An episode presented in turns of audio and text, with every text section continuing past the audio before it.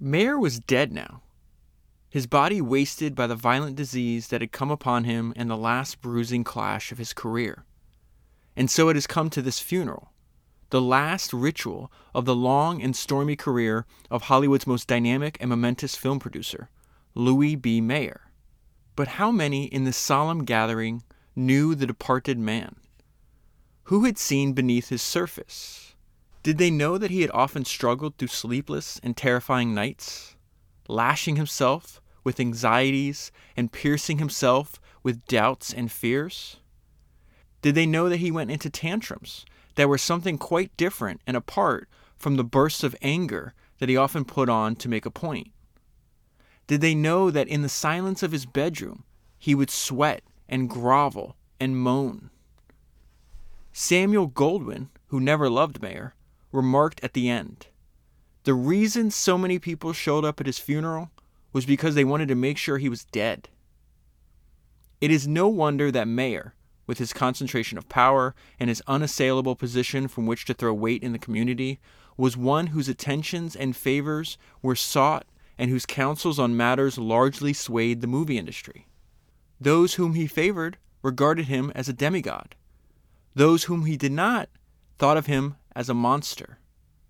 Studios and stars, individuals and companies waxed and waned.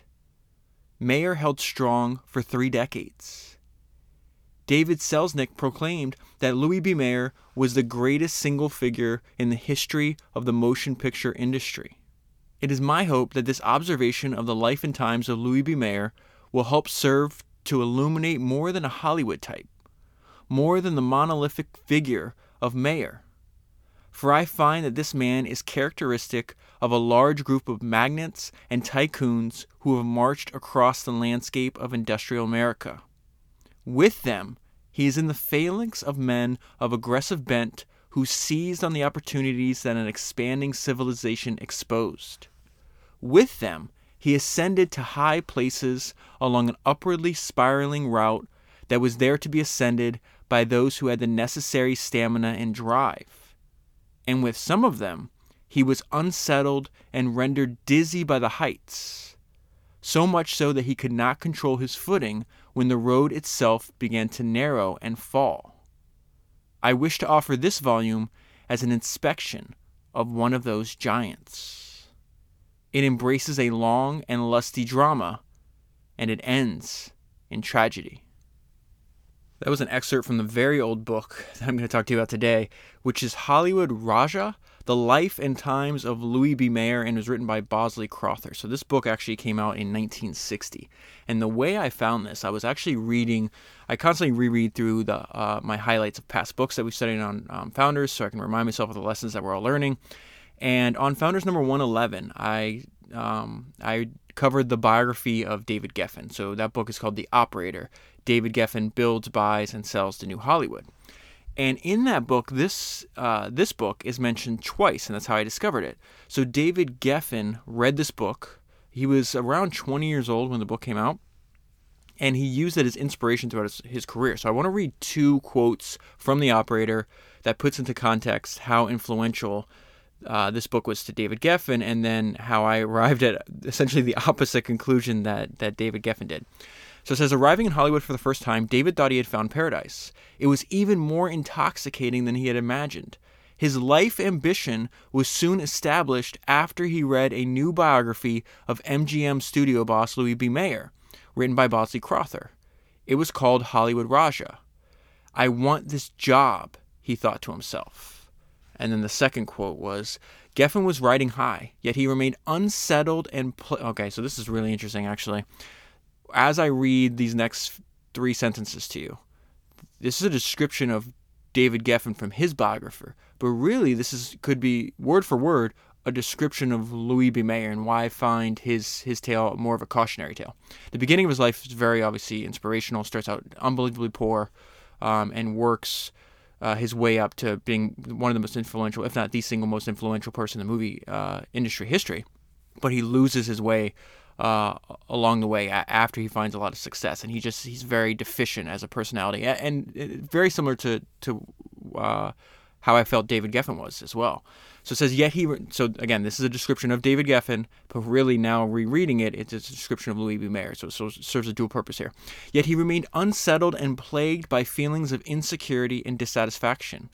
He was driven by a devil that constantly told him he needed to be bigger, more, and something else. He simply was not the kind of man who was going to stand in place for very long. Uh, he decided suddenly, and this is David now, he decided sub- suddenly that now was the right moment to turn his attentions to fulfilling the fantasy he had since reading the biography of Louis B. Mayer. He wanted to be a power broker in the movie business.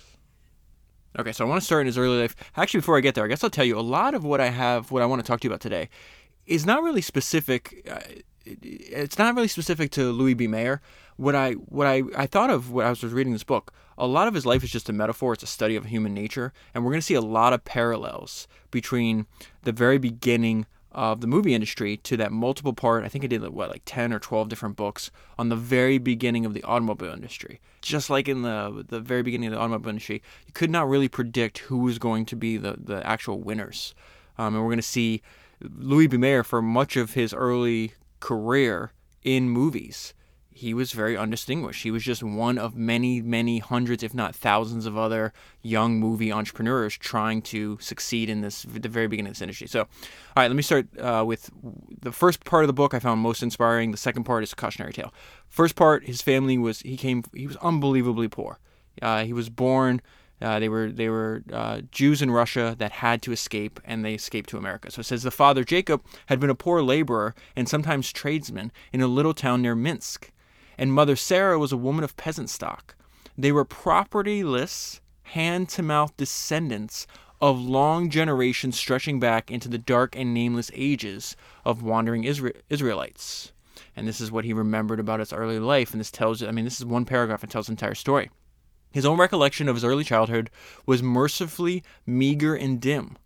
There were mainly recollections of being hungry. That was the only memory Mayer had of himself as a little boy and his family realizes at this time there's no there's no opportunity in Russia. They arrive in America. This is a description of the family once they get to America. They were poor when they arrived in the community, agonizing poor, which means that they had practically nothing but the clothes they wore on their back. Uh, and what's really fascinating, think about the juxtaposition between where he's starting, right? They, arrive, they're immigrants to America, they don't have anything but the clothes on their back, they can barely afford food. For nine, almost a decade, Louis B. Mayer will be the highest paid person in America as far in terms of salary. Uh, work for them meant doing anything they could find, anything to get themselves started and have pennies to buy food. And food oftentimes considered consisted no more than a stale loaf of bread and a few potatoes. And so at this point, uh, Louis is just a young boy. He's got to help out in the family business. They they're like peddlers. They go around and collect junk like scrap metal and try to resell it. And he's trying to do his family's trying to have him do two things at one time. They're trying to help have him help out in the business and go to school. And we're going to see you know those those things are going to be in conflict. He's never going to be really good at school as one could expect. So it says. And so it was that Louis, compelled to help add to the family funds, was out on the streets rag picking and collecting scraps at all hours when he was not in school. When he was in school, he ranked poorly among his contemporaries.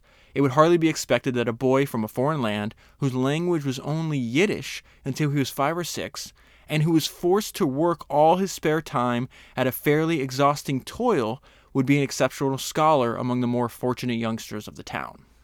And so not only is he poor, not only is he having to go around sc- looking for scrap metal, doing physical labor uh, anytime he's not in school, but there's a lot of anti-Semitism. Um, he's him and his brothers are chased, and there's like these these different um, street gangs where they're living, uh, and they're usually in like ethnic fact- factions. So you have like an Irish gang, a German gang. All what all the different gangs had in common, it, common is they did not like Jews, so they they hunt um, and fight people like Louis and his brothers. But what was really interesting is he relished the violence as an outlet for the otherwise poor state of his life. So, so, it says it wasn't uncommon for Louis and his brothers to ha- to have to fight their way home in the evenings through gang of through the gang of kids that lived in the slums. They called it Jew baiting, is what uh, the author refers to it as. Uh, Jew baiting was a pastime Louis came to know. Now this is a weird, his his odd perspective, right? Most people would be fearful; they would run away. I don't want to have to fight all the time. he wanted this outlet. Fighting provided an easy and convenient release for him. He had a lot of natural aggression that came out in rough and tumble brawls. And this is where we see that Louis is not a normal person. Um, I remember reading the biography of Arnold Schwarzenegger, and he says that the, his dad was an unbelievable discipline disciplinarian, and that most people would break under the discipline. But Arnold uh, instead uh, instead channeled it uh, into drive, and so we're seeing a lot of people would break under such a, a terrible um, life situation. Um, Louis largely took his his shitty life situation and added it and use it as fuel for his ambition. So he says, How powerful and violent were the urges in the depths of the growing boy to break out of his in- immigrant encasement. Even as a, there's a description of him as a, even as a kid. Certainly, aggressiveness and ambition were outstanding in Louis Mayer. He was persistent and tireless in his efforts to get ahead. So one day he's out looking for scrap metal uh, there's a d- debate over whether he was breaking into another person's uh, like junkyard to steal from it, but the owner is uh, a couple decades older than Louis, and he doesn't react in a way. He doesn't press charges. He winds up taking an interest in Louis, and this is one of the most important influences in the young life of Louis Mayer. We've seen this over and over again in the books. Somebody older, somebody wiser takes an interest and, and fundamentally changes the trajectory of somebody's life. And so much so that years later, when the merchant dies and Louis goes back to his hometown, he always goes to his grave to put flowers on it. And so some of, this is some of the, the lessons that he learned from, from him. He says, The merchant and the lad became good friends. Wilson was sage and understanding. He was free with encouragement and help. He strongly impressed the youngster uh, he strongly impressed upon the youngster some of the ba- good basic rules of life and gave him a sense of the importance of being able to draw strength from within oneself. One of his favorite maxims, which, stru- which stuck in the mind of the boy, had to do with behavior in adversity. When this is a quote from Wilson, when you come to the end of your rope, tie a knot in it and hang on. I'm going to repeat that because I want you to remember this for later. When you come to the end of your rope, tie a knot in it and hang on. Okay, so I want to fast forward because he makes a momentous, momentous decision, a very important decision when he's around 20 years old his he decides to go to Boston. He's like, okay, there's no hope for for me in this small town. The, the entire family is engaged in like this scrap business, right? But it's not it's not very successful. So he's like, I'm going to go to a bigger city and I'm going to do the same thing. Yet I'll be able to grow the, since I'm in a bigger city, I'll be able to grow the business larger. And so this is on his decision to move away from his family and to seek opportunity in Boston. Old terrors battled with ambition inside the vigorous young man. Ambition won, of course. So that's a good uh, good way to think about the the dichotomy that's raging inside of Louis B. Mayer, maybe till he dies, and the fact that he's extremely ambitious, but he's got these these internal demons. It, it does remind me. It's it's spooky how much of Louis B. Mayer's life parallels with David Geffen. The fact that they are there's these these deep insecurities that are driving them. They never feel good enough. They they both are insecure about being Jewish and small and want to be rich and powerful. They all they both uh, want to seek the adulation of other people.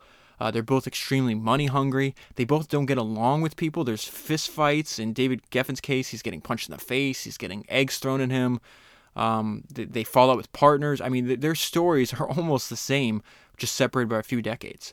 But again, think about that. Old terrors battled with ambition inside the vigorous young man. Ambition won, of course. It won always, but not without struggle and pain. So he moves to Boston. He's going to think, hey, I'm going to to do I'm going to do the scrap metal business. He starts off, he's not having success in Boston. He hears that there's a better opportunity to move to Brooklyn. Okay, so he's going, he's chasing opportunity. Basically, what I'm trying to, to to tell you is that he's chasing opportunities and he's failing, and he's close to being bankrupt. And he's got two young kids and a wife to support at this time. He's still really young. Just imagine being in in his shoes at this moment. Uh, the Brooklyn venture was a fiasco, and Mayer began to lose the unqualified expectation of, pros- of prosperity in the great United States. The one business he knew, the junk business, was not panning out for him. Mayer finally gathered up his little family and crept back to Boston to return to the home of his in-laws. He doesn't, he can't even afford to support his family. He's got to live with his mother's or his, his wife's family, right? And now he's going to start all over again. He was close to being bankrupt, and he told his fr- as and as he told his friends dismally that before he came to that dishonor, he would kill himself. Okay, so he's at rock bottom, almost bankrupt, very depressed, can't support his family. This is where he learns. This is going to be the very beginning of what's eventually going to morph into the movie industry. So he's got a friend. One of his friends owns these things called Nickelodeons. Okay, so it says in 1907 there was a, there was sweeping the United States a new entertainment phenomenon. It was the Nickelodeon craze. The Nickelodeon was a species of theater or playhouse devoted to the showing of new moving pictures, is what they called them. Um, the reason they were called nickel Nickelodeons because they would charge uh, it was a nickel per customer. So his friend is running a Nickelodeon, and Louis starts working there part time. So he says he was not above doing occasional jobs for him, such as standing at the door and taking tickets or handling the box office. Immediately, this form of commerce attracted and fascinated Mayer. He saw it as something much more likely to return quick profits than buying and selling junk.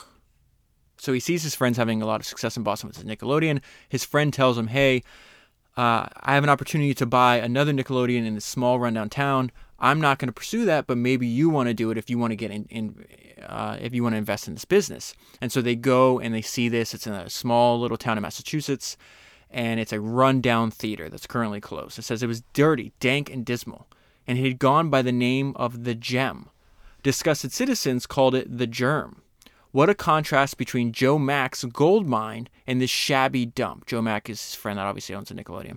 Should Mayor Mayer and it was fifty dollars uh, to for this opportunity, but he doesn't have any money. He's gonna have to borrow this money. So said, should Mayer risk his fifty dollars on an off chance? He did. This was probably the toughest and most critical decision he ever made. That's just for the rights to it. He's got to invest a lot of money, so he's going to wind up taking this risk and going back and raising, borrowing money from everyone he can, and trying to make a go of this tiny little Nickelodeon. Uh, this was probably the toughest and most critical decision he ever made. He returned to Boston full of steam and started talking enthu- enthusiastically among his skeptical friends and in laws. It was, by the most extra- extravagant of calculations, a modest debut. Um, so now I fast forwarded, the little theater's up. He's painted it. He's tried to to to basically emulate what he saw the, his friend do with the success of his Nickelodeon in Boston. Uh, in the, its first month, the little theater survived and little more attendance was not oh, excuse me attendance was good but not excessive. It was very touch and go. So he's not really making much of a success. He has uh, and this is very common in his life and career a few times. He has several breaks uh, where these just massive hits uh, lift him out of where he's at and brings him to the next level. And this is one of it. He's really smart too. Uh, i would consider him like a suction cup like the henry kaiser was described um, he was constantly studying and, and, analyzing what other people were doing, trying to learn uh, from the people that came before him and his competitors. And so he winds up hearing about um, this this show, and it is the story of Christ, and it's like a almost like remember uh, there was a few years ago there's massive success Mel Gibson had with the movie Passion of Christ. And I think it was one of the most profitable movies ever. And it was very similar, where you'd have um, just tons and tons of churches and people a part of that religion that would rent out theaters and just encourage everybody to go see this movie. So there was a story called Passion Play, and it was a massive success in other cities. Remember, this is the early 1900s. It's not like information flows very easily. And what he realized is like this Passion Play is working out in all these other cities. Um, why don't it's Christmas season? Why don't I try to get the rights to this movie? Uh, movie's not really the term show is what think of it uh, is how you would think of it now in this period of history. And so he's like okay i'm going to take the risk i'm going to assume because it was successful otherwheres uh, uh, other cities that it's going to be successful here. And it was a massive massive success. And he winds up taking the money that this one hit play hit show is going to do um, and is going to to give him the finances and he's going to leverage that and start buying a bunch of other theaters. Now, again, this is the very early days of this is way before he's he's going to become a theater owner, then a distributor, and then finally he's going to be a producer, which is what he does at MGM. Okay. Um, so it says what was the most important was that Passion Play cleaned up for Mayer. It earned him several hundred dollars during its engagement of one week and permitted him to have the satisfaction of success. The miracle had happened. By one bold move, he had salvaged himself. He was soon able to disassociate himself from Joe Mack and cut loose as an independent showman. So now this is where he goes around and opens a small, a few small theaters, theaters like the Gem. This little success at starting theaters only whetted his appetite for more. He was bitten by the bug of show business. This again sounds like David Geffen. He wanted to move into the big time, to make ever more money. He was convinced he knew the magic that would make him a big man in the theater world. And before I tell you his next move, I want to give you a little background on the, the actual nascent movie industry. Um, this is exactly like the early automobile industry. Uh, there's this thing called the Selden patent, I think it was called, um, where you have people that there's new inventions at the very beginning of the industry. They try to patent it, they try to, to build a monopoly. Most, uh, a lot of the early automobile manufacturers would just pay up. I think Henry Ford was the first one to actually break the patent, and we're going to see the same thing with the early um, movie entrepreneurs here. So it says the control of early patent holders and manufacturers of films and machines had thought to monopolize the business by forming themselves into a trust. This was rapidly challenged and broken by candid pirates and business buccaneers who came tumbling and slashing into the air, into the area as soon as its money-making potentials were seen. Some were connivers and conmen, but f- but a few were smart entrepreneurs who gathered and shaped the primitive business into the cells from which corporate giants would grow. Louis B. Mayer being one of those early on smart entrepreneurs that will run up doing this, and he's going to join up he did not start MGM. He was actually his company was folded into it, it was bought by this other guy, um, and his name was put on at the end. He had a collection of small uh, companies that he was trying to make into a larger company. And why he did that was really fascinating. Uh, it was really counterintuitive at the time. I'll tell you more about that. But we're going to see Louis just one of again hundreds, maybe thousands of aspiring early movie industry uh, entrepreneurs that are just trying to figure out a way of like how what is going to be successful um, in this new industry. And the way people made money at the very beginning is going to change. So Louis right now is a uh, theater. He owns theaters, right? He's going to the first jump he wants to do. He's like, well, there's more money in distribution because he's buying. He's that's who he buys the films for. So you have the people that make the films, then they sell it to distributors, then distributors sell it to theaters. Eventually, you're going to have some companies that are going to combine all three of these these activities, right? This is how distributors made money at this point in the industry, though. A distributor would purchase the rights to peddle a film for a specific sum, and usually they, they did it on a geographic basis. Maybe you'd have the rights in New York, maybe you have the rights in Massachusetts, whatever the case is, and it's usually for a limited time. Uh, the income of the distributor would depend upon what he could get for the film from the theaters, that's his customers, usually on the basis of how much per day or per week. This is a business that attracted many budding entrepreneurs who were soon able to rise to high positions in the spiraling film companies. They were little fellows who scrambled over each other and, sh- and shoved and clawed in a battle to the top. Uh, one of these was Louis Mayer. So at this point, right before Louis is about to have another big break, this you have a severely fragmented industry, right? Um, and a lot of the people that made films they weren't they didn't consider themselves business people, right? They just wanted to make a film. So a lot of them would sell out to distributors and get terrible deals. And in this case, Mayer is going to wind up making over a million dollars from somebody else's film. And it's the film The Birth of the Nation, right? And what's there's actually really interesting. There's two two lessons here. One, um, if you're making something what did James Dyson tell us all the way back on Founders number 25? If you make something, sell it yourself. You're in the best position to convince the customer. You, know it intimately, you know your product, and you're in the best position to convince customers why it has value to it, right? And then the um, and then not doing so, he and he learned from being mistaken. You get ripped off by other people that do that, or ripped off maybe is not a right word. You get taken advantage of. Other people are going to wind up making more on your creation than you you you can. If you just learn the skills of salesmanship, you can avoid that, right? So the second thing is the, the importance of being vastly different. So at this time, the birth of a nation it, it is going to resemble more of what we think of movies. Remember, there's, there's no sound in movies yet. There's no color, right? But it was two hours long, and it cost hundred thousand dollars to make. This was all unheard of at the time. And so, what was interesting too is how you might know that you have a successful problem, uh, product. Rather, uh, people either loved the birth of a nation or they hated it. So this is a description of the, the movie, but really it's a metaphor for what's happening in Mayer's life. It would tell how a stubborn visionary struggled and succeeded in breaking through barriers set up by early customs as to the size and dramatic scope of films. Uh, the picture hit the, the public like a tree toppling storm, overwhelming it with vivid evocation of the great dark crisis that still troubled hearts and minds, and would show how the system of distributing motion pictures uh, in those days was so naive that the lion's share of profits of this great venture finally went to the fol- to the fellows who hawked it, such as Mayer. So the people that resold it are going to make all the money, not the actual filmmaker. And it's the problem is that the, one of the filmmakers, I think it might be the actual main, uh, it's this guy named Aitken. He just he gives up all the profits. This is a bad move. Apparently, Aitken figured the film uh, would have taken the bulk of what it could get from Boston by then. So the film, it, it's not. I would not. I would say it's not very similar to. Um, I think now movies are released, they make the bulk of their money maybe in the first two, th- two, three weeks, maybe first month, right?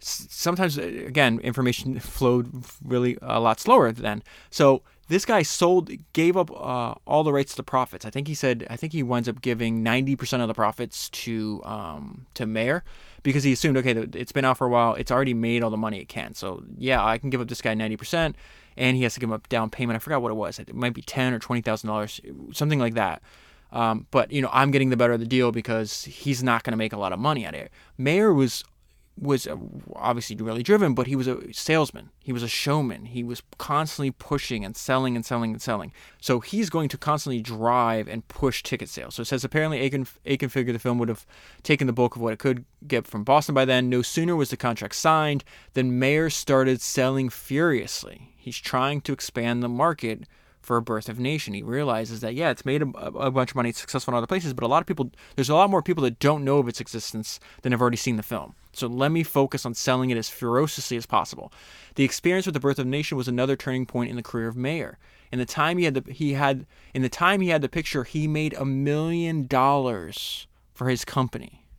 And just like when he had success uh, with the Passion Play, enabled him enabled him to go from one theater to another. He's going to use that money. He's like, okay, first I start out doing Nickelodeon theaters, then I get into distribution of films. Now I want to make films and I want to own it all. Success with the Birth of a Nation uh, was all it took to embolden Mayer to pursue a still further inclination that had long been enticing him. He wanted to be a film producer. He wanted to get into the realm of fabrication and creation where glamour and excitement were.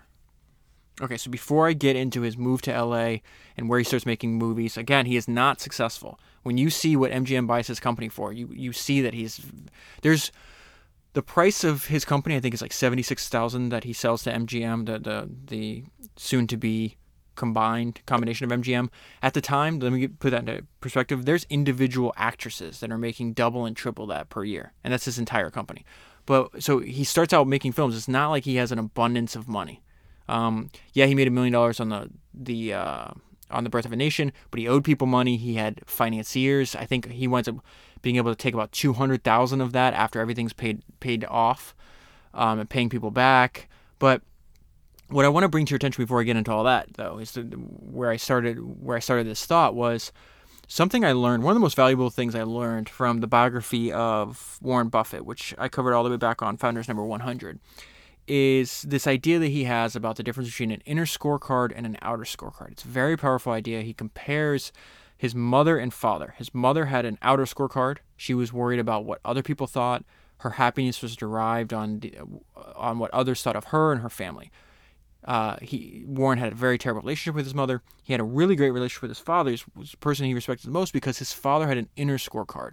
And what Warren means by that is like he made decisions based on what he thought was best for his life, and he lived with the results of those decisions. As long as he was comfortable with what he was doing, he made decisions that were true to himself, even if others, other people around him did not understand. Like he starts, uh, his father starts being a stockbroker like right after the depression. People are telling me he's crazy. What are you doing? But this is what he really loved to do. So that's the path he pursued. You are, uh, you are, and what Warren's point in teaching us that lesson is you're a hell of a lot off, better off in your life if you can maintain an inner scorecard. Think from first principles, really get to know yourself, what it is that you want to do, and do that regardless. We have, as humans, we have this, this immense pressure to conform to those around us. But by doing so, we look at these interviews when people are, you know, nursing homes or close to death. They all talk about, "I wish I had lived a life more authentic to myself." Having an inner score scorecard means that you're living a life authentic to yourself. Outer scorecard, you're driven by the adulation and seeking the the approval of other people. And I think that is a fundamental misunderstanding of human nature. We are all extremely self-involved most analyze your thoughts take an inventory of the thoughts you have throughout the day almost all of them are going to be on yourself what's going on in your life you're hungry you're tired you're worried about something uh, you're anxious, you want to do this, you have a goal, all these these thoughts, right? And so people that have these outer scorecards, they have, in my opinion, uh, like a a distorted view of human nature. So the reason I bring this up is because David Geffen had an outer scorecard. Louis B. Mayer has an outer scorecard. A lot of the things he does, and you see that because they're relationships, they're not doing things based on what they think. They're doing things because they think if I'm able to achieve this goal, if I'm able to become to build this movie, if I'm able to build this studio, people will love me. They will think highly of me. And they're not realizing that a lot of those this this it's fake love. A lot of the people that claim profess to to love Louis B. Mayer loved him when he was in a position of power to do something for them. Once he loses that position of power, he's kicked out of MGM after 27 years. He loses his job, and then suddenly, where's all his friends? You thought they were friends for 25 years. They were not really friends because they they were friends with you because of their own self interest. So I think again, think the way Warren Buffett is able to take ideas and condense them down and just think of it as inner scorecard versus outer scorecard. Am I making this decision because I truly want to, or is it a decision because I think my parents want me to, or my girlfriend wants me to, or my husband wants me to do this, or anything else? It's like no, what what is that? Only you can know that voice that's inside of you, and I think it's extremely important there's a there's a similarity I'm going to bring to your attention right now where Louis B. Mayer only wanted to make high quality family movies, right? High, in a way, it was very similar to Walt Disney, but the difference was why they were doing it. Walt wanted to make the best of whatever he was working on at that time. At the very beginning, he thought he, he, he just loved that was his sense of humor, you know, but he always focused on quality. Louis B. Mayer is going to focus on quality too. Is when I'm going to read this this um, this paragraph to you. But Louis B. Mayer is doing it because that's like the largest market. That's what will give him the most adulation. Walt Disney did it because that's what he was focused on, and his focus changed as we saw when we studied him on the multiple podcasts I've done about him. Uh, eventually, he's going to make the best animated movies ever, and then he falls out of love with animation. And what is he going to do? He he says, okay, my inner scorecard now tells me I don't want to do movies. I want to do theme parks. Everybody around him, just like when he started in animation, said you're wasting your time. Uh, you know, you can't have a full length animated movie. All this other stuff they told him, and just they told me like I, you can't do a amusement parks are you know full of scams and they're dirty. He's like my park won't be like that. But he was driven by his inner scorecard. So whatever was in front of him, he was going to do. Quality was his god, right? But the even you could say Louis B. Mayer, quality was his God, but the reason why he's going after quality, or what he appeared to be quality, were vastly different. So it says the measure of his determination to make himself distinctive was evidenced by his systematic efforts to ensure that his production have quality. Less clever friends in the business tried to tell him that once he had a star, he didn't have to worry about a story, a director, or a cast. The star would sell the picture, which is all he wanted to do. Why spend money on incidentals? Skip in those areas. Mayer didn't go with that thinking. So this is Mayer describing that. He says, regarding my idea of a leading man, think of a star. It is the same as my ideas of play and cast, and uh, meaning, namely the, ma- namely the best, is how he summarizes that. My unchanging policy will be a great star, a great director, great play, and great cast. You are authorized to get these without stint or limit. Spare nothing, neither expense, time, nor effort. This is why I say that's the similarity for Disney, even though the, the, their whys are vastly different. Results are results only are what I am after that was Mayer. Okay, so he's doing that even though he can't really afford to do that. I want to bring this to your attention though, because this is where I feel the deficiency of him as a person. Why I consider him a cautionary tale. It's very surprising to me. Not surprising to me, because uh, David Geffen, again, they're very similar, but I, I, I'm, I, I, I just can't believe you would read this biography and be like, yeah, I want that, because this guy's life it does not turn out well. Uh, yeah, he makes a lot of money from the outside, financially successful, but tormented interior in, inside poor relationships. He runs being estranged from his daughter. Just again, this is not. This is like when I'm reading this book, alarms are going off in my mind. Like you need to avoid these mistakes. And part of this is he's got no loyalty to anybody. Geffen did this too. So it says his indeed his old friends in Boston were considerably shocked and provoked at the way he apparently dropped them once he was on his new road. So he moves to L.A. Oh, there's a ton of people that helped him out in the beginning of his career. He doesn't. he just leaves them to the side. Uh, skip over the names it's not important. Uh, but these two guys had furnished his chief financial aid. They became disillusioned and resentful because he did not cut them in on future deals. Uh, he had a loyal uh, he had a loyal um, employee named Tom. Uh, he left him behind in Boston to to run his businesses. So he's still got the theaters and his distribution in Boston while he tries to make the build a new company in LA producing films, right? So he leaves Tom back, and he's like, "Yeah, just do this job for a little bit, and then come out um, west and just start working." So a few it takes Tom a few years to wrap up all Louis' businesses. He tries to go uh, to L.A. and my Mayer's like, "Oh no, no, you know, just just stay where you are. You're you're better off just going over there and just completely ditching him." Um, so he, he's constantly doing this. He does this to family members. He does it to friends. He does it to uh, past employees. As soon as you are in a case of like his family member, you disagree with him. He has a falling out with his daughter over politics. Like this, that, that's silly nonsense. Um, but in the professional capacity, as soon as you uh, your value to him is used up, you you don't exist. Um, so I want to uh, switch gears here for a second because I thought this was fascinating. Um, the similarities between Detroit in the very early days of the automobile industry and Los Angeles in the early days of the movie industry. LA is about to boom. At the very beginning of the movie industry, though, it was not the sole place, right? So it says um, he starts moving. He talks. I'm going to skip over this part. He's he's moving from the East Coast to Los Angeles. So it says, although at that time, uh, as many pictures were being produced around New York as were being made in California, but the swing to the west was on. So it says Mayer was but one small producer in the large migration that immediately followed the First World War. This is important. There was no sign that he was going to be at this point in his career. There's no sign that he's going to be the most successful of the early studio heads, right? Considering the present metropolis, it was amusing to recollect uh, to recollect Los Angeles as it was then. It was a sprawling provincial city on the threshold of its first major boom that was sparked by the oncoming industries of motion pictures and oil. Hollywood was not many years removed from a citrus grove. The Los Angelenos at the time regarded these mushrooming picture studios as boomtown enterprisings, as about as settled as traveling circuses. And this was a description of, of Mayer in the early days of moving Cal- to California. He was a new sort of person, a tough little man who rode around in a Ford and boasted confidently that he was going to become the best producer in the world. He seemed to have no ambition, inhibitions, no sense of embarrassment as his, at his unrestrained self promotion. And yet we see underneath that, that self promotion's some a part of him that he's not showing to other people. And yet in those days, Mayer also had secret attacks of sudden paralyzing depression and emotional instability. Many times, when he had an appointment to see someone he regarded as quote unquote big in the industry, his secretary would go into his office before the person arrived and find him sitting in frozen terror, tears pouring from his eyes. A few minutes later, when she took the visitor into his office, Mayer would be sitting there and would jump out to greet the arrival with the cheer and self assurance of a man thoroughly collected and in supreme command. Something that was also similar to uh, the early days of the automobile industry is the fact that there is a literal fistfights. Uh, I can't tell you how many physical altercations Mayer gets in into this book. I don't know, like ten. I, it's a, a, lot. And this is the time. There's still no sound. I'm going to get to the importance of uh, what sound and that new technology did to the motion picture industry.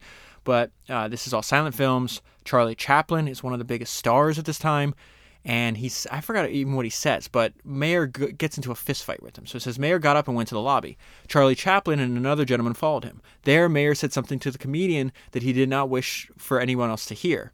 Take off your glasses, uh, Chaplin challenged. Mayer removed his glasses with his left hand and with his right clipped Chaplin neatly on the jaw. The comedian tumbled backwards into a potted into a potted plant. Uh, other people intervened. Chaplin was led away bleeding. This was not the last incident of fist swinging in which Mayer was to be involved. He was one of the frequent scrappers in the boom days of Hollywood. And the weird thing is, like, he's having a conversation with somebody, gets into a disagreement, and suddenly, without even saying anything, he just jumps through, uh, like, through the other side of his desk, and just immediately starts fighting these people. So Mayer starts having a fight with talent. He fights with competitors. Uh, there's fistfights between other uh, like uh, actors competing for the same role. There's just a lot of violence um, in the in, in these early in the early days of this industry. So this is a little bit more on the struggle at this time because again, this is before he's at MGM. He's got this small little struggling studio, and so it says it, says it was not all sunshine and profits with Mayer's company during these embryonic days. Mayer was far from being one of the top producers of Hollywood. He was a small, enterprising operator. This is I, I know I'm repeating myself, but this is brought up and explained in, in, in different ways multiple times. I think it's one of the most important parts of the book um, the fact that you know there's many different mayors. Um, you need a lucky break, obviously, but also he's one of the few people that didn't quit. There's a ton of examples in the book of people starting out, they make money for a few years. First sign of struggle, they quit. And so the longer he goes on, the longer he's able to not quit, the few competitors he actually has. I think it's an important part of uh, important lesson in this book. There were many others like him, clawing to get minor stars and unattached directors to make their pictures and help them get ahead. On some films, they picked up profits, and on others, they definitely did not. The business was a gamble for them as it was for Mayer. Okay, so this is this is really one of the fascinating parts because Mayer needed a, lucky break. Um, MGM stands for Metro Goldwyn Mayer. Goldwyn is a company that was being run by some other guy. After the founder, Sam Goldwyn, the guy at the beginning who says people showed up at Mayer's funeral just to make sure he was dead, he was kicked out of his own company. So you got this other guy that's running it, and eventually he's like, I got I, there's a there's a contraction in the, the early film industry. A lot of them are going bankrupt, and he's like, I want to sell Goldwyn. And so this guy is going to sell Goldwyn. He's going to sell to the guy named Loew, the founder of Loew's Theater, right? Loew is the one that has the idea, the counterintuitive and I think really interesting, wind up being a really smart idea, that when everybody else is contraction, contracting, that's when I need to expand. So there, Loew's having a conversation with the guy that owns Goldwyn at the time. I'm gonna skip out on. I'm gonna move quickly through this part and just tell you the important parts. He let it be understood that he'd be glad to make an arrangement whereby Loew could take the whole business off his hands. A little light came on in Loew's brain. Rather than abandon his Metro studio, why not build it up? Remember, there's a recession and other studios are in retreat. So he's like, well, everybody else is doing that. that that's that. Maybe I'll have success doing the opposite. Why not merge the Goldwyn Company, use its facilities, and develop a smart producing operation, which would be able to provide his theaters, Loew's theaters, with a full and economical supply of films? This is where we see, when I talked about earlier, the fragmented aspect of the nature. Well, there's money to be made in bundling and unbundling, right? In this case, they're bundling. It's like, well, what if we make the films, we finance and make the films, we distribute the films to our theaters, like we can control and make all the money. And that's what MGM's trying to do it's going to wind up being MGM, but it starts out in the brain of Loew. And Loew's going to die really soon. So says, why don't we merge all this together? And he needs somebody to run it, though. So this is also another important point. Mayer is not a sure bet at the start of MGM. Loew was impressed with Mayer's performance, but he knew he would be gambling on him. So he's going to hire Mayer to run this new collection of this new studio. Mayer was in a strong position of having a successful studio that was well staffed with young Thalberg. Thalberg is, I would say, I would call him the creative partner for uh, Mayer has at this time. The one that's actually making capable of making good films. Mayer is more of somebody that can administer the business and kind of like keep everybody running. Thalberg is much younger. Mayer considers him a son. They wind up having a falling out because Mayer has a messed up personality. He's just an uh, inherently flawed person. So it says uh, he has Thalberg. He's got a bunch of good directors and an uh, and a not uh, and a and a not and if not an impressive group of stars. So a small, uh, success semi-successful company, but but small, right? And this is he's.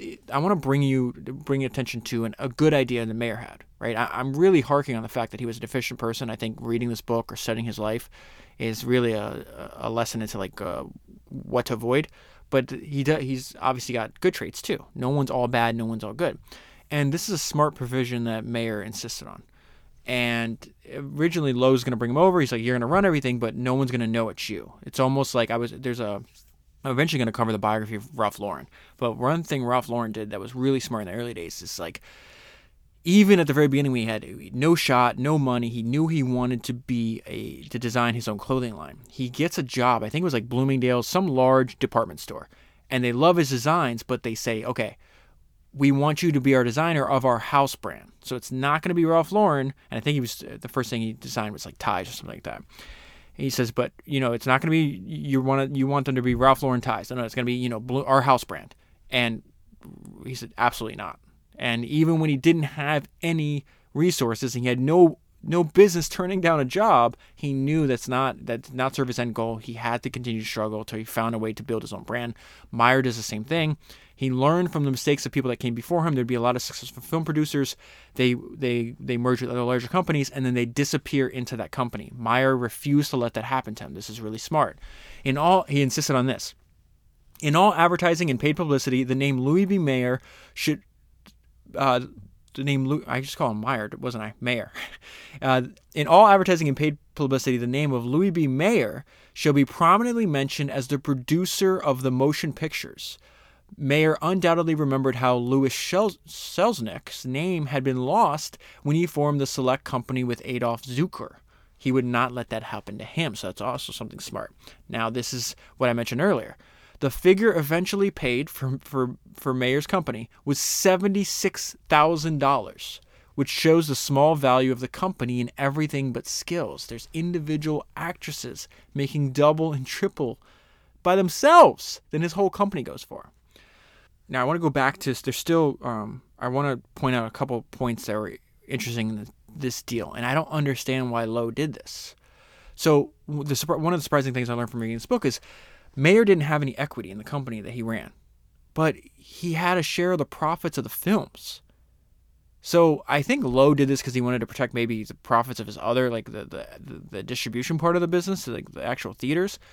But so this is what Loew says: I would rather make you shareholders in the pictures than stockholders in the company.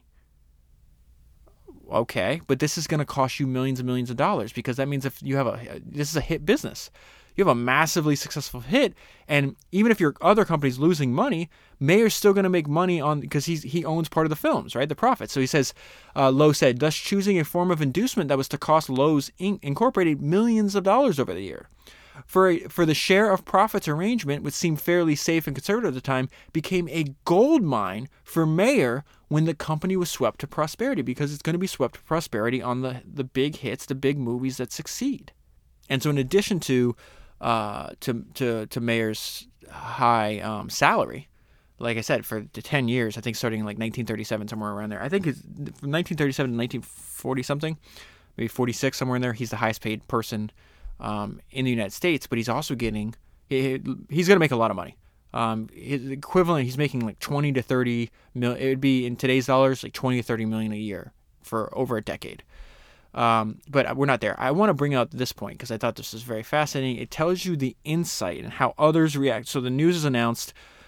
Loew is, com- is combining his Metro with Goldwyn and then Mayer. They're going to make MGM. And this is what the competitors at the time said. They just weren't absolutely not worried about it at all. In general, the new al- amalgamation was seen as a desperation move, designed as an attempt to rescue two tottering studios and Mayer, far from being regarded as an executive with miraculous powers, was figured as a shrewd opportunist, opportunist with more to gain than lose. That's probably an accurate description at the time. Mergers had become, and this is why they just didn't care, they weren't worried. Mergers had become so common and so often futile in the growing industry that the chances of this one succeeding were quoted at even no more. So 50-50 chance that this even survives. Much no one's predicting this is going to become the most power the most powerful studio, which it obviously becomes uh, at the time. I think that's really important. Another thing I, I, took away from Mayer that's positive, I use this. Uh, let, let's distill this idea down to two words: a maxim that we can live by: default optimism. Uh, however, that that sort of skepticism, meaning skepticism is you got a 50-50 chance of even surviving, much less you know thriving. Uh, however, that sort of skepticism had no place in the thinking of, of Mayer. He was fired with optimism. For him, the miracle had happened in a matter of less than six years. Remember where he had come from at this point, right? His early adversity winds up be, being an asset because he's like, I used to walk around as a young boy and collect scrap metal. Now, in six years, I have become the head of a studio. Uh, it's a head of an extensive studio, a, a fine uh, production uh, facilities, plenty of talent, experienced artists, and experienced artists were at his command. If he couldn't make them make good pictures, he figured it couldn't be done. So he's got default op- default optimism as his modus operandi. Okay, so I want to skip ahead. I want to talk about the, the, the effect that a new technology can have on an existing industry and how it can completely transform everything. And this is what I meant. It was like not really specific to the life of Louis B. Mayer, but really specific to how humans react. Our nature doesn't change. Uh, throughout history, like if you if you expose humans to the similar stimuli, they're going to act in a small range of rather predictable ways. And so this is the reaction of the industry as a whole being fundamentally changed because they were just doing silent films. Now sound, this new technology is going to come in and we're going to see how they how they're dismissive of it. So it says the coming of sound to motion pictures and the pressures that this inevitably put upon the whole creative process and thus upon studio personnel did not occur in a brief time, though that now seems the general impression. The radical and profound transition was spread over two or three years. Compulsion, more than planning, impelled it. Let me pause right there. We've seen that before. I forgot who said it, but um, there's a quote in one of the books I read in the early automobile pioneers. Like who who plan the automobile? You don't plan industries. Who plan the automobile industry? It happen. It evolves organically, right?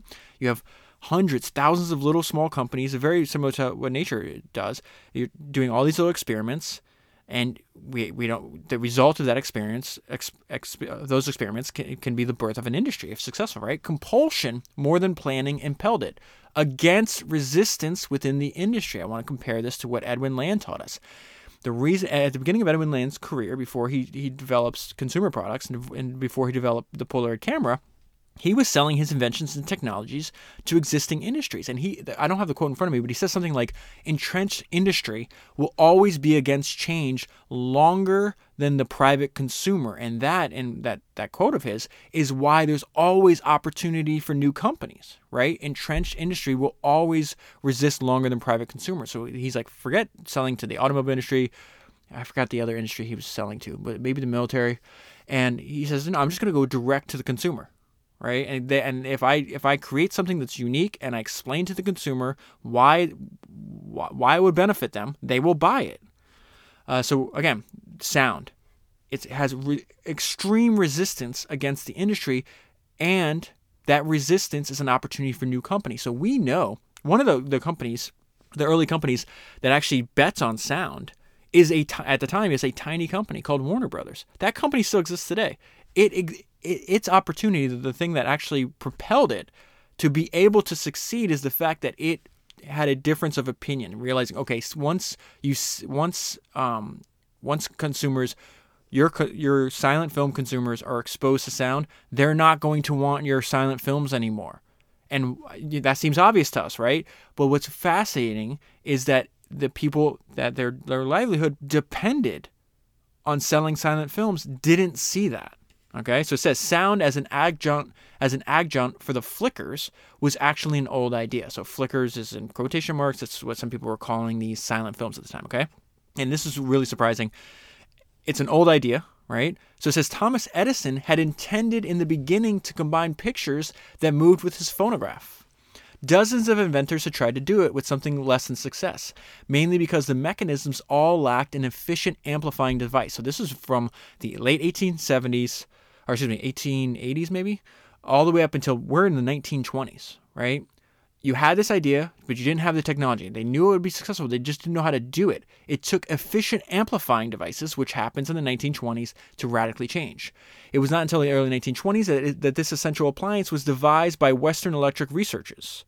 The Western Electric people, working for the Bell system, the, te- the telephone system, uh, it's very fascinating that an idea or an invention in one domain is going to be applied to another. So you have Western Electric trying to solve a problem for the telephone system that is then going to be applied applied to motion pictures. Fascinating.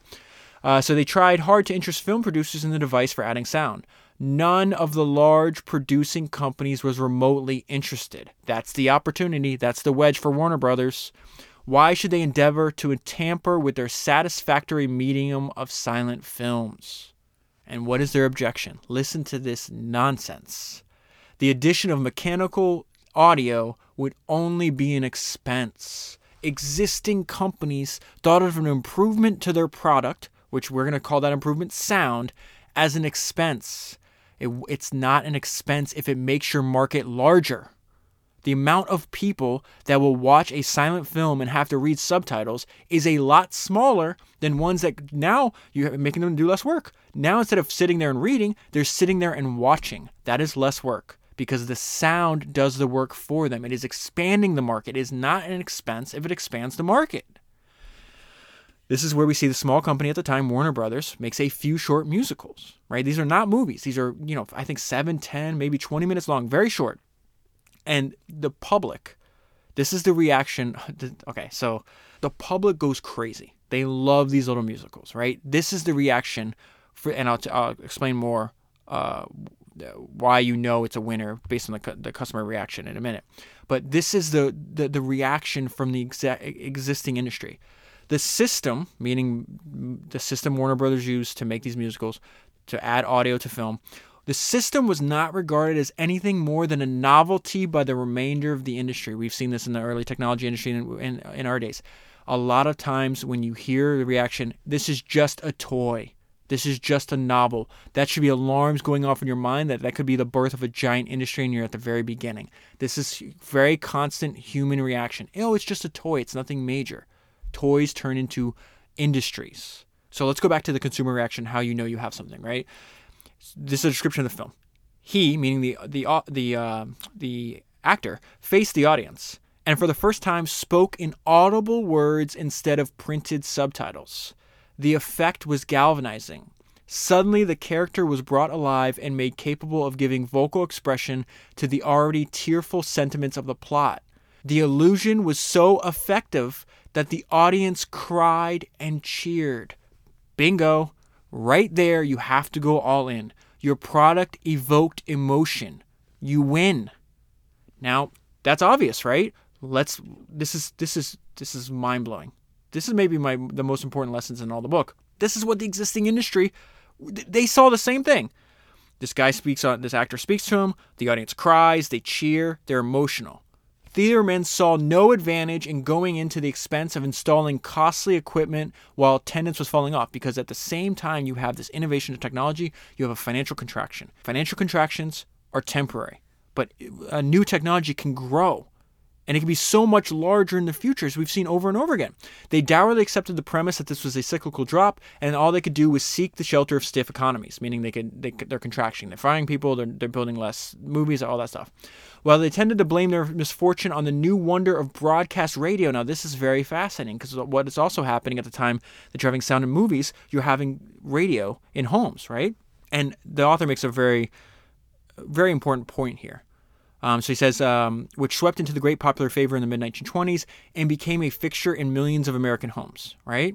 So you got people that are used to being entertained in audio format that is evoking emotion that is that did not exist previously, and now you have millions of them in homes.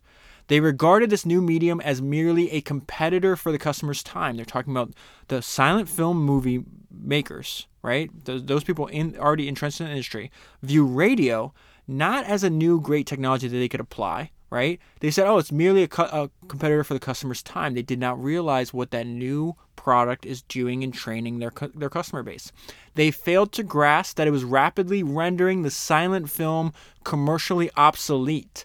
They did not conceive the crisis in its broader terms, namely, that a basic evolution in the mass mechanical entertainment was occurring with the exposure of the public to image forming sound. The misgivings of industry leaders were substantially the same as before. What the hell is happening here? How could you have you have two parallel technological revolutions that customers are responding to in droves. You have them buying radios, spending hours listening to audio. You have people watching short films and crying and cheering. Now the authors are speaking directly to them. And it says the misgivings of industry leaders were substantially the same as before. What did Edwin Land tell us? Industry will always resist longer than private customers. Bet on private customers. That is the most important lesson in the book, and the, one I hope you remember. Because don't think of it just in terms of radio in the 1920s and silent films switching to to sound films. It, it you're we are going multiple hopefully you have multiple decades ahead of you. You are going to see this play out over and over again, and the opportunity for the person that bets on private consumers, especially when their the existing industries are ignoring them, that's where you can build companies. That's where you can find wedges. That's where you can find uh, future products to build and companies to grow. Like it's so so important. I want to go back though um, to this again. I think not only okay, hopefully we're we're learning lessons that are helpful to our jobs and career. That's the main point of founders, right? But it's also to have a good life. I think entrepreneurship. I think having a well set, being as good as you can, and, and the best you can at work is going to give you uh, more satisfact uh, more satisfaction out of your the overall life than than than if you you lack that right so of course you want to spend time personal research and development and, and gaining the skills, taking the ideas, and being as good as you can at whatever it is that you do during the day. But also, it's just a microcosm of having a good life. And one of the one way to have a good life is don't have an outer scorecard. I want to hit on this again because this guy is not good. I did not, you know, you read the biography of someone, you get the essence of a person. Uh, this is more on his outer scorecard. Mayer was plainly a person who needed his share of praise, uh, who demanded some positive recognition of a of what a great man he was. So there's an observer. Remember, uh, there's shareholders, a board of directors, and they're making sure now MGM's uh, fast forward in the story. MGM's this giant, you know, successful studio, and they send an observer they drop in these executives. This is this happened in um, with Bill Campbell. Uh, there's a book that uh, a couple listeners have recommended to me. I'll probably do. It's called The Trillion Dollar Coach. He was a mentor for a ton of people. He mentored Steve Jobs. Uh, he um, he was sent in in the early days of Amazon. Uh, when when when Jeff Bezos did, there's a story about this in the Everything store where Jeff Bezos is like 30 35 years old at the time and they discreetly send him in just to he said just observe him just to help him out Campbell reveals in an interview later on that they were they sent him in there to see if he had to replace the CEO, and he goes back to the board. He's like, "This guy is out of his mind, brilliant. Why the hell would you replace him?" And so I think in that podcast on the Everything Store, Founders Number Seventeen, I think uh, the way I summarize that is there's going to be no Sculley at Amazon. Uh, Sculley is the guy that took over for uh, young Steve Jobs at Apple. So, anyways, the same thing is happening back in we're probably I don't know 1930 somewhere in there. They bring in this observer to the studio. He's observing uh, Mayer for the the owners of the studio and the shareholders of the studio. The reason I bring this to your attention is because we clearly see Mayer's problem here. This this this constant need for adulation from other people. And I'm not saying like of course when people tell you you know if you produce something and they uh, think it's great, of course it feels good. But that's not it shouldn't be your primary reason for doing it, right? Uh, so it says uh, Mayer was no doubt a brilliant man. This is the Observer's opinion on Mayer. Uh, with vision and understanding in the business of manufacturing films, as well as uh, fervor for investing in talent in every phase of the production. Um, he, he was also, but he was also a careless manager, a favorer with stubborn likes and dislikes, and a braggart who wasted his time and the time of others telling them what a great man he was. Uh, he felt the need to make people grateful and beholden to him. He literally bathed in the sunshine of his own self esteem later on. He, because MGM, the growth of MGM correlates with the growth of the overall, what we consider the movie industry today, he thought he owned the medium. So if he's if you disagree with him what a good movie was, he thought you were wrong because I developed this medium. No, you did not. And they they they the author does a great job in the book comparing the medium of movies as a way to tell a story, just like the alphabet or language. Like you you don't you don't no one has exclusive domain to that. Podcasts, books, what any any form of way you communicate with other humans. Like those are just the mediums. Don't confuse that as if you own it. He was very again, this is David Geffen. Like this is there, there's an ego on steroids here. And we see this in the way he interacts with talent. Like it's he's a manipulator. And I, the note I left myself in this paragraph is I don't want to be on this side of transaction. I don't want to ever put myself in a position where one person can decide whether my career is successful or not. Like you, in some cases you have in in in industries like if you're an actor or an actress, whatever case is. So um, he discovers this actress named Joan Crawford. He says uh, his adroitness in manipulating Joan Crawford and and in her manifold wishes by compla- uh, he used complaints, flattery, threats, and entreaties, was famous around the studio. He would solemnly counsel her and cajole her, and if need be, he would cry a little bit. Then he'd drop a few hints of his disfavor and what consequences they might be. So this is like a very manipulative person. This is what I mean. I don't want to be on the side of transaction. I don't want to be associated with people like this. Uh, it took a long time for Miss Crawford first to get wise to him, and then to sum up the courage to tell them where he could go. And so, as more of these stories get out, as people clearly start to see, because you you can hide being a scumbag for a couple months, maybe a few years. He had a 27 year, 30 year career in MGM. You can't hide it for that long. And so we start seeing this this this this is the beginning of the end. The dizzying decline was indicated by, gro- by a drop in the gross income from $18 million down to $4 million. So in two years, in two years, the company's gross income was reduced by more than 75%. Alarm bells began ringing all over the place. Its studio, this is now the business that he's built, its studio was, was obese, was in an obese and inefficient state. The employee list was loaded with high priced executives, similar to, to Mayer, but there were few creative producers who could be depended on for quality films. So I love this. There's a there's a story in the book Insanely Simple where there's an ad being shot for uh, Apple, and this guy introduces himself to Steve. He's like, "Hey, Steve," and Steve's like, "Hey, what do you do?" And Steve goes, uh, and the guy goes, "Oh, I'm an account executive." And Steve goes, without missing a beat, "Oh, so you're overhead," and Steve had a lot of admiration for the people that did the work. He did not have a lot of admiration for overhead.